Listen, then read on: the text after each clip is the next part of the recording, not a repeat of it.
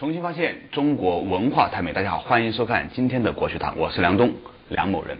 哎，话说呢，在较早的时候呢，我们一直邀请了厚朴中医学堂堂主徐文斌老师和我们来讲解《黄帝内经·灵枢篇》的天年五十四。哎，花了好几个星期的时间呢，才讲了一小段。话说说到魂魄必聚，乃成为人。今天呢，仍然是有请到的是徐老师，徐老师你好。梁总好，观众朋友们大家好。是，哎，我们闲话少说，抓紧时间讲讲。上一周呢，这个魂魄必具，乃成为人呢，有什么要总结的吗？呃，没有了，就是，但是需要强调一点，就是两经相搏谓之神，嗯。那时候产生的是我们魂魄里面第一个魂，嗯。然后慢慢它逐渐的发展。按道家理论来讲，人在快出生的时候，嗯。那个最后一个魂儿嗯就舍心，嗯啊，就是古代传说有什么梦，呃，龙入府中啊，一道什么星星，梦见什么星星，呃，投胎啊，是文曲星投胎啊，其实那就是魂魄必具的最后一道工序，最后呢，顺产出生啊。那这是传说，传说先、呃，先用传说来说。呃就是古代人是这么讲魂魄必具的。好，下面呢，就皇帝就问了，又问他的师傅岐伯说：“人之寿夭各不同，或夭寿，或猝死，或病久，愿闻其道。”就是为什么有些人又能活得长，有些人就活得短？哎，那是什么原因呢？但除了活得长、活得短以外，嗯，还有一些就是生命的值的问题。对比如说，有的人活得很长，对但是病了一辈子，这叫病久；对，有人呢活得又短，而且他不是那种慢性病的折磨死，他是猝死。以前我们认为猝死啊都是偶然性的，嗯有可能还有偶然以外的东西。呃，我看世界上东西没有偶然，只有必然啊。所谓猝死呢，就是说他没有意识到我身体已经快到了崩溃的边缘，或者是已经潜藏有很严重的病，嗯然后他还在当把自己当正常人那样去使用，嗯突然崩溃就死掉。老百姓有句话叫呃歪脖树不倒，嗯就是这个人病病歪歪的吧，一辈子都在吃药啊，这个看病，哎，活到七八十岁。有些人貌似很健康，突然得一场病就过去了。哎，你怎么解释和看待这种病病歪歪的还能活很长的这种现象呢？首先呢，就一个病病歪歪的人，他就不会把自己当成个那种过度健康人去使用。对啊，我们去说哎，日出而作，日落而息，人家就听。那个就是貌似健康，对这些不不以为然的人，他就不听你的话。皇帝问题提出来了，他的师傅岐伯曰：嗯五脏坚固，血脉和调，肌肉变，呃肌肉泄力，皮肤致密。嗯，一个个再讲吧。五脏坚固，呃，皇帝的老师就告诉他，嗯人又想健康又想长寿的条件是什么呢？嗯，他这都是排比句啊，四四个字，嗯一句话。嗯第一，五脏坚固，我们以前都说过脏就是肠嘛，对不对？对那坚固什么意思？它像口袋一样，你扎得住啊。对，固呢就是不泄露、不释放啊。嗯我们说固若金汤。嗯啊，什么叫固若金汤呢？固就像拿那个金属，我们说把那铁水融化了以后浇筑的一样，嗯浇筑起来就要坚固了。这五脏它叫藏精气而不泄。如果你五脏不坚固的话，那就是什么？老是在那儿泄，老是在那儿漏，漏的是你的精，然后呢，这些精又是你支持你长寿啊，活到天年的物质基础。物质基础没有了，你说这个人五脏一空虚，不可能长寿。大部分人都说这个精嘛，主要是肾精、藏精嘛，对吧？但你这个说的意思就是说，其他其他的几个脏也在藏经了，对，各藏各的经。各藏各的经啊，就是说五呃脑髓、骨髓、脊髓啊，这这都是藏精髓的地方。对这是藏的本质的精。嗯但是呢，它慢慢渗到各个脏腑器官呢，五脏每一个脏它又是个藏经的呃这么一个器官。嗯啊，这就是中医的一个理论。所以《黄帝内经》讲，从根本上说，或者是我们说从根儿和本儿上说，根是脑髓，嗯本是什么？五脏兼顾。嗯，这是前提条件。对啊，不要漏筋。坚和固又有什么样的区别呢？坚呃固是不漏，嗯啊，坚是就是呃充充实啊，摸上去不是那种虚虚囊囊的那种感觉。嗯我们经常说这个人囊踹啊，对囊踹一个，就说这人不坚啊。哦，血脉和调，血脉合调，我们在讲营卫的时候已经讲过了。对啊，我们经常说调和，调和。对，什么叫和呢？和不同。另外呢，和不是平，嗯和是什么？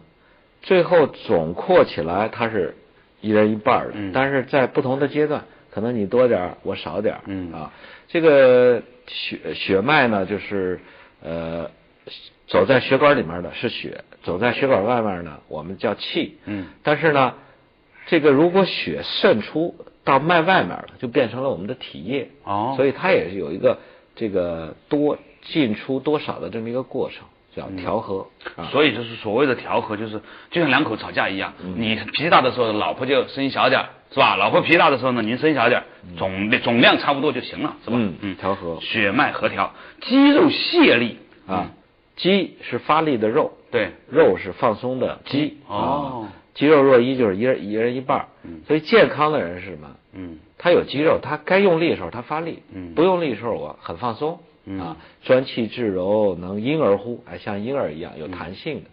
你看这个懈，其实就相当于我们讲的一个松懈的懈，嗯，啊，懈怠的懈，对。啊就是说我是能放松的。什么叫力呢？什么是力呢？对不起，各位观众朋友，稍微休息一下之后，马上和大家再来一起分享泄和力啊。泄呢有点像解啊，解解放的解，对解啊，泄和力又有什么不一样？重新发现中国文化太美，过去吧。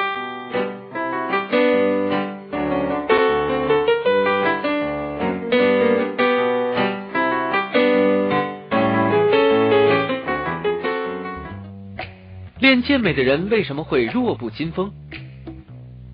这些人就把脂肪就燃烧掉，然后就是有皮无腐。嗯这些人就是就快到比赛那段，他最怕就是感冒。保护皮肤为什么是长寿的重要条件？就是说，中国人的审美观是在健康基础上的审美，嗯绝对不是那种畸形病态的美。嗯，国学堂之《黄帝内经天年》系列，梁冬对话徐文兵，为您解开长寿的奥秘，教您如何才能颐养天年。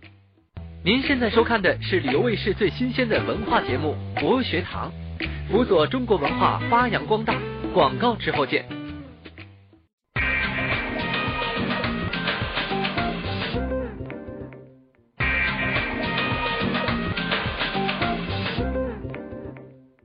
重新发现中国文化太美，继续回来到国学堂。这个《黄帝内经》上面呢，每一个字呢，哎，都有很值得和大家分享的东西。比如说“肌肉泄力”啊，这两个字，其实它背后还不一样，泄是泄，力是力。嗯，嗯，泄是我们讲肌肉放松的一个状态。对，什么叫力？嗯那想知道力，你就知道什么叫不利。对，什么叫不利？执行不利，但那个力是那个力量的力哦，它这个力是那个这个力嘛，这个单立人这个力。小便不利。哦，是用这个力吗？那对。哦，什么叫小便？咱没试过，所以不知道。我记得有人做那个前列腺呃病的广告，啊治前列腺病啊啊，用个水龙头在那儿滴滴答答尿不出来，这叫啊小便不利，哦，就是不通畅的意思。利尿利尿，哎，说就的是这个力。让它通利一些啊，通利一些哦啊，这么意思。你看那个肉，如果肌肉不利的情况是什么？嗯，里面就疙疙瘩瘩，特别粗。这个肌肉人有病的话，什么叫不利啊？就是出现死肉，肌肉纤维化。哎，我们条索化我们去摁脚的时候啊，更更那个的更一个像小颗粒的那个是吧？说的就是这个东西吗？不利。哦呦，所以肌肉在就是说我能紧张，招之即来，来之能战，战之能胜啊啊，挥之即去啊啊，这这么一个过程，就是我需要发力，我能发力嗯，发完力呢，能松得下来。松得下来，这种就是它是经络是通畅的。对，然后很多人是什么变成死肌，就是死肉，嗯摸上去吧，它老处于一种发力状态，它不松懈啊然后摸进去以后呢，就是疙疙瘩瘩的那种小颗粒，呃，严重的叫叫条索化，条索化或者叫纤维化，哦这叫不利。那这种不利就会产生什么问题呢？气脉不通。哎，气血不会通，另外呢，局部就会出现我们叫死肉。嗯，我记得我是很多很多病人，然后一摸身上疙里疙瘩的，我说你这是有淤血啊，这个气血不通，他说不是，我练过肌肉啊，这我的腹肌。我说腹肌我见过啊，该发力的时候能绷起来，该放松时候人家也挺软。对，你这根本就是老绷着不放松，这就需要你去给他通过按摩的方法，通过针刺的方法，让他变得什么？泄力，哎，那那些经常练习的那些人，他的确有可能会比较容易就聚在那里头。所以你看啊，中国人的审美观和外国人的审美观是不一样的。跑去练肌肉真的很哎，跑去跑去练肌肉人，我也给他们治过病，就咱们也有一些健美的人。你发现练肌肉人有个通病，什么病？弱不禁风，是吗？嗯。就是一他练肌肉吧，啊，他他有重量级嘛，我是哪公斤级的，对，然后他要保持体重，嗯，保持体重呢，他还还要通过特殊的锻炼方法，把自己的那个皮下那个肌脂肪，嗯，练没了，嗯，我们叫皮肤的肤嘛，嗯，那个肤是干嘛的？是拿来防风的，保温的是吧？对对对对对，防止外贼风这个侵犯的。这些人就把脂肪就燃烧掉，然后就这个有皮无肤，嗯，这些人就是。就快到比赛那段，他最怕就是感冒。可是他这么练呢，最容易得感冒。我所以，我治这些人的病，我就说，我说你们练歪了，你们练偏了，你们练了一身死肉。这还是价值观的问题。我觉得绝对是背后啊。哎，道家的观点是什么？别看我柔，但是我这个柔的话，就好像那个鞭子打人一样，那个力和气能传导到那个末梢上，打人很狠。对，你看现在很多人得什么？胃下垂啊，或者是这这种，有些人叫瀑布型胃，对，就吃完以后整个肚子就囊起来，对对对，这叫什么？光泻，然后就不利，他就没有没有收缩回来的那个力量哦，这都是暴饮暴食、吃饭不注意造成。那有些女青年说这个乳房下垂也是这样原因哦。哦，这个收住收住话题收住啊，可能涉及到徐老师这个平常不怎么了解的问题。我了解，我不能说。好。说回来啊，肌肉泄力之后呢，叫皮肤致密。你看，嗯。啊，两个事儿，皮是什么？肤是什么？啊，不一样。皮是表皮啊，对，表皮呢，大家能看到这个纹理，对，这叫里，对。啊，里的本源是我们治古代治玉啊，嗯、沿着那个玉天然形成那个纹路，对，啊，你去雕它、琢它、对，切它、搓它，我们这个能看见的叫里，嗯，你看不见的呢，还有个叫凑。凑就是肉字边月字边一个那个呃奏呃演奏的奏啊，凑是看不见的，就是皮呃细胞和细胞间的接缝。如果你这个皮肤致密，嗯，皮致密的话就是什么？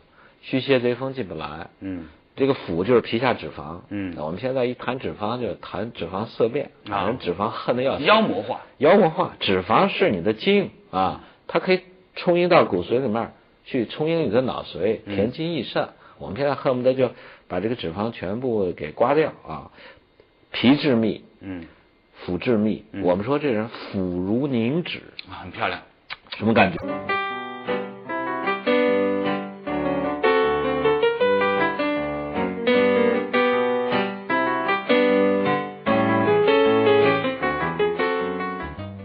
为什么深呼吸也会危害身体健康？深呼吸，深呼吸。我说他经络不通，你又给他深呼吸，会出现什么结果？会什么结果呢？西医管这叫过度换气综合症。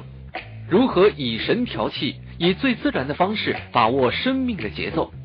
其实说人就好像海浪拍那个沙滩一样，嗯，他自己有个节奏，就啪把它拍走了，正好打那个点儿上，这是靠神去调。博学堂之《黄帝内经天年》系列，梁冬对话徐文兵。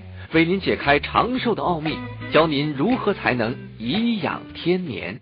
您现在收看的是旅游卫视最新鲜的文化节目《国学堂》，辅佐中国文化发扬光大。广告之后见。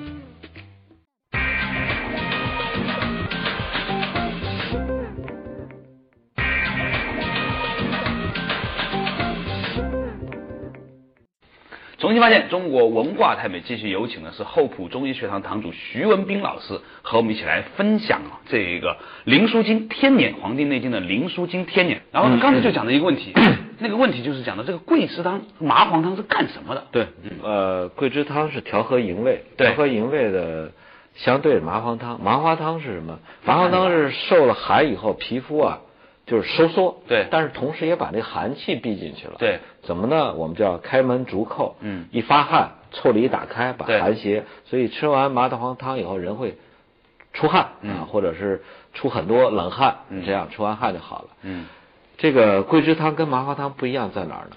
桂枝汤是受寒以后吧，皮肤没有收紧，它反而出现了什么？又发烧，但是有自汗，嗯就稍微活动一下就出汗了，其实有点漏了。嗯。这就是说我们讲营卫不太和了。哦。本来我这个卫呃就是这个卫气卫保卫的卫气啊，保卫的卫叫阳在外，阴之实也嗯。啊，阴在内，阳之守也。本来我应该把你护住，结果你不不担担起这个责任来，那我怎么办呢？我用桂枝生姜去提高你的胃气，嗯。啊，我用白芍酸寒呢去收敛一下你的营气，嗯。这样的话再加点大枣和甘草，嗯。啊，平和中焦，补益中气，所以它叫调和营卫，嗯。哎，营卫之行不失其常，呼吸微徐，气以夺行。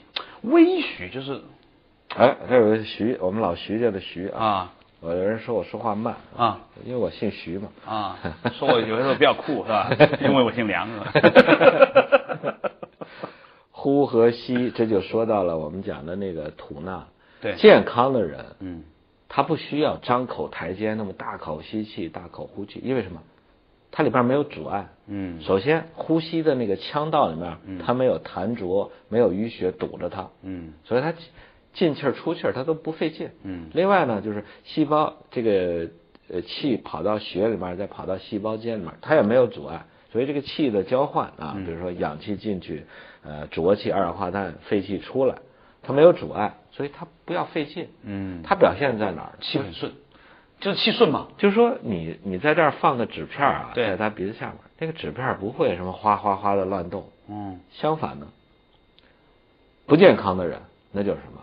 呼吸很粗很重啊，你都能听见他在那儿喘气儿啊啊。有些人呢还会表现就是不正常的呼吸，不正常呼吸什么？就是呼一下子就停住了，或者呼两吸两下才能呼一下那种。不正常呼吸最常见叫我们叫善太息，就老喜欢，有啊，常有哎，老有他自个儿还不觉得对，啊，然后别人看，哎，这人怎么这样了？其实呢，这就是心情久久不能平复。这就是呃，我们说心情的郁闷啊，肝气的郁结会导致他出现这个问题。但是他的呼吸，第一不是微嗯啊大动作，是吧？张口抬肩大动作。嗯第二呢，徐是什么？很慢，缓慢的意思吗。很慢嗯啊，就是说呼呃呼出去很长，嗯吸进去也很长。这个中间呼和吸之间呢，还有个停顿。嗯呃这个人呼吸很慢。我听说有一种道家的这种补气的方法是，如果你气不够的话，就呼一下，然后吸两下，对，吸吸呼嘛。吸吸呼是吧？您早晨去公园看，很多人在练吸吸呼，啊，就是穷人怎么补气，对呀、有钱人咱吃人参啊啊，再有钱吃野山参啊穷人怎么补气？就这样。吸两口呼一口，但是，这其实调的是一个呼吸的节奏。对对，生命是个节奏，这话这话是很深很深刻啊。对对啊，你还没说话，我一听你呼吸那个喘气声，我就大概知道你的身体如何。嗯我一听这人喘气都喘不匀啊，进气儿多，出气儿少，理论上也很难吧？就是按照按照这个节奏来说，他很难说进去的和出去的不一样多吧？不一样啊、关键是这个，就是我们现在人为刻意的呼吸太多了。哦我现在看任何节目都说深呼吸，深呼吸。我说他经络不通，你又给他深呼吸，会出现什么结果？会什么结果呢？西医管这叫过度换气综合症。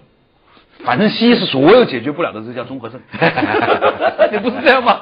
所有不能解决的叫免疫综合呃，症。他给他给他起个名叫过度换气，嗯就是说他觉得自己身体里边那个气不够用，嗯但是他又没办法去调它，嗯他就是强迫自己去深呼吸，嗯啊，就好像你们家暖气管子堵了，你不解决它堵的问题，你在这锅炉房给它加压，嗯结果把人给压爆炸了。怎么调？怎么调呢？就是让人恢复自主呼吸，就该喜欢怎么呼就怎么呼。你就让神去调，你别刻意。你知道怎么治这个过度换气综合症吗？啊，怎么治呢？拿一塑料袋套头上，你别试啊，啊试小心憋这着。这这这个是很专业的问题啊。这个其实就是说，让他放弃意识，恢复自我那个呼吸。如果你不用这个方法，唯一的方法就是什么？一个睡觉去，嗯睡觉放弃意识，让人心神自己调那个呼吸。嗯你发现人睡着了以后，他那呼吸是变的，呃，醒的时候呼吸的节奏和睡着了不一样。然后呢，另外就是站桩，嗯，站桩的时候你就发现，哎，慢慢这呼吸的就匀了，对就通了，对，甚至会卡出几口痰。